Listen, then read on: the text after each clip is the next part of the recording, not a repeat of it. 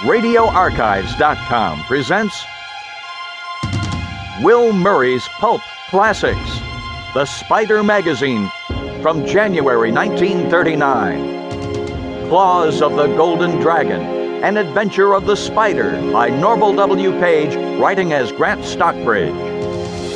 Read by Nick Santa Maria. Plus, the thrilling short story Death's Wedding March, a Doc Turner story by Arthur Leo Zagat.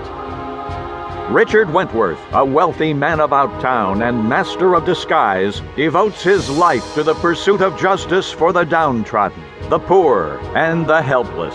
Donning a wide brimmed black hat, sinister black cape, and a pair of 45 automatics, Wentworth prowls the streets of New York as his alter ego, the Spider, Master of Men, challenging criminal masterminds bent on enslaving or destroying humanity. Wentworth's loyal fiancée, Nita Van Sloan, and Sikh manservant and warrior companion Ram Singh accompany the spider on his quests to root out evil. The only clue to his deeds of justice, the dreaded red spider's seal, left on the foreheads of those he has killed for the good of mankind. Claws of the Golden Dragon. It was a scarlet scorpion that reached Richard Wentworth, warning him that the Far East had crept forth from its Chinatown lair to raid New York. Victims were dying with a blood orchid in their hearts, and the dragon screamed. With the police helpless and Manhattan paralyzed, only Wentworth, in the spider's somber guise, could hope to battle this prince of darkness who was looting a metropolis to found his evil empire.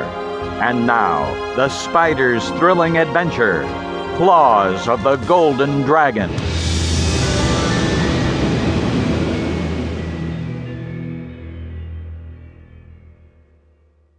Chapter 1 The Golden Dragon. On the day when the warning of the Scarlet Scorpion came to Richard Wentworth, he was enjoying one of the few periods of relaxation that fell in an overcrowded life. He was fencing with keen, naked sabers before a gallery of friends in the gymnasium that occupied half the second floor of his fortified mansion between Sutton Place and the East River. It was a colorful scene, with the cold sunlight of winter making gay yellow oblongs on the floor. Only the especially observant would have noticed that the glass in the tall windows was extra thick, bulletproof, or would have guessed the constant peril that made this precaution necessary. There were few in the gallery who watched, and only one woman, but her vivid warmth, the quick flash of her intelligence, made her easily the dominant note of the entire scene.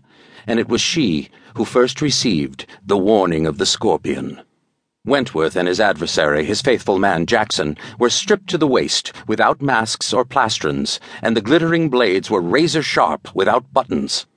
They made a constant musical clatter in the hall.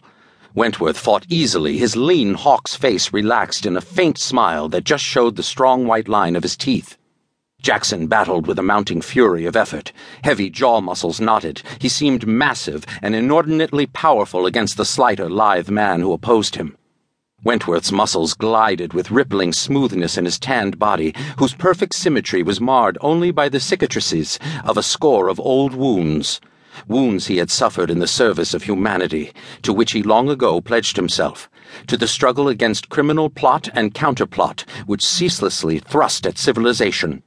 Jackson was driving Wentworth back now, step after slow step. His saber made a constant clashing, his path marked by glittering arcs so swift that they seemed continuous circlets of steel. Wentworth's smile had not changed, but Jackson's face showed increasing tension. In the gallery, the woman fell silent and pointed with a small gesture of a white, graceful hand. Watch, she said softly. It came. There was an abrupt change in the constant slithering clash of cut and parry. Wentworth's body seemed to weave with the sinuosity of a panther. With a ringing clatter, Jackson's saber sailed from his hand to strike point down, quivering into the floor. Wentworth, his body extended in full thrust, remained motionless. His unguarded point just rested against Jackson's chest. It was while the men who watched broke into applause that a bearded and turbaned Hindu, moving on silent feet, glided to the side of the woman and offered a silver platter on which a small box reposed, a box of ebony and mother of pearl. His resonant voice was very subdued.